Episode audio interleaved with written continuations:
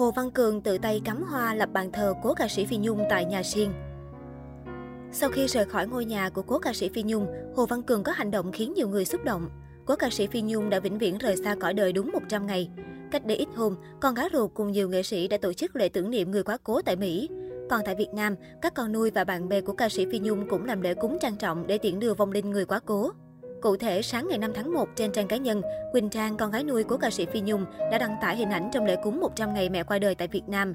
Hình ảnh nữ ca sĩ Bolero đeo khăn tang, chắp tay đứng trước bàn thờ mẹ, khiến nhiều người không khỏi xót xa. Hơn 100 ngày, nghệ sĩ Phi Nhung qua đời nhưng Quỳnh Trang vẫn không khỏi đau buồn mỗi khi nhớ về người mẹ nuôi quá cố. Cô xót xa gọi mẹ trong lễ cúng. 100 ngày rồi mẹ ơi!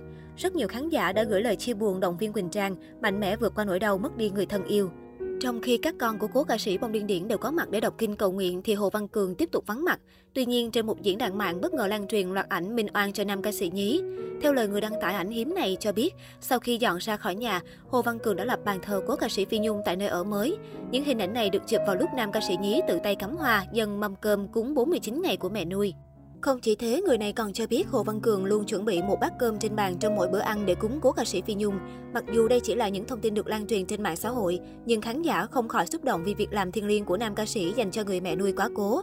Sau khi vướng vào không ít những lùm xùm, Hồ Văn Cường đang dần trở lại con đường ca hát và được sự giúp đỡ của danh ca Ngọc Sơn và doanh nhân Bầu Thụy. Không chỉ dạy hát biểu diễn, ông Hoàng Nhạc Xến còn đưa con nuôi Phi Nhung đi diễn và chỉ bảo nhiều điều trong cuộc sống. Qua thời gian tiếp xúc, Ngọc Sơn nhận định giọng ca trẻ là một người chân thành, lễ phép và có chí cầu tiến. Theo nam danh ca, Hồ Văn Cường có chất giọng lạ, nhiều cảm xúc, dễ dàng chinh phục khán giả. Cậu có niềm đam mê mãnh liệt với nghệ thuật và khả năng tiếp thu nhanh. Ngọc Sơn tin chắc chỉ trong một thời gian ngắn rèn luyện, Hồ Văn Cường sẽ trở thành một viên ngọc sáng, một giọng ca đầy ấn tượng trong làng nhạc Việt. Sau thời gian tập luyện nghiêm túc cùng danh ca Ngọc Sơn, nam ca sĩ sẽ chính thức trở lại trong chương trình Little Star Big Dream 2022. Đêm nhạc có sự góp mặt của nhiều ngôi sao đình đám trong showbiz Việt hiện nay.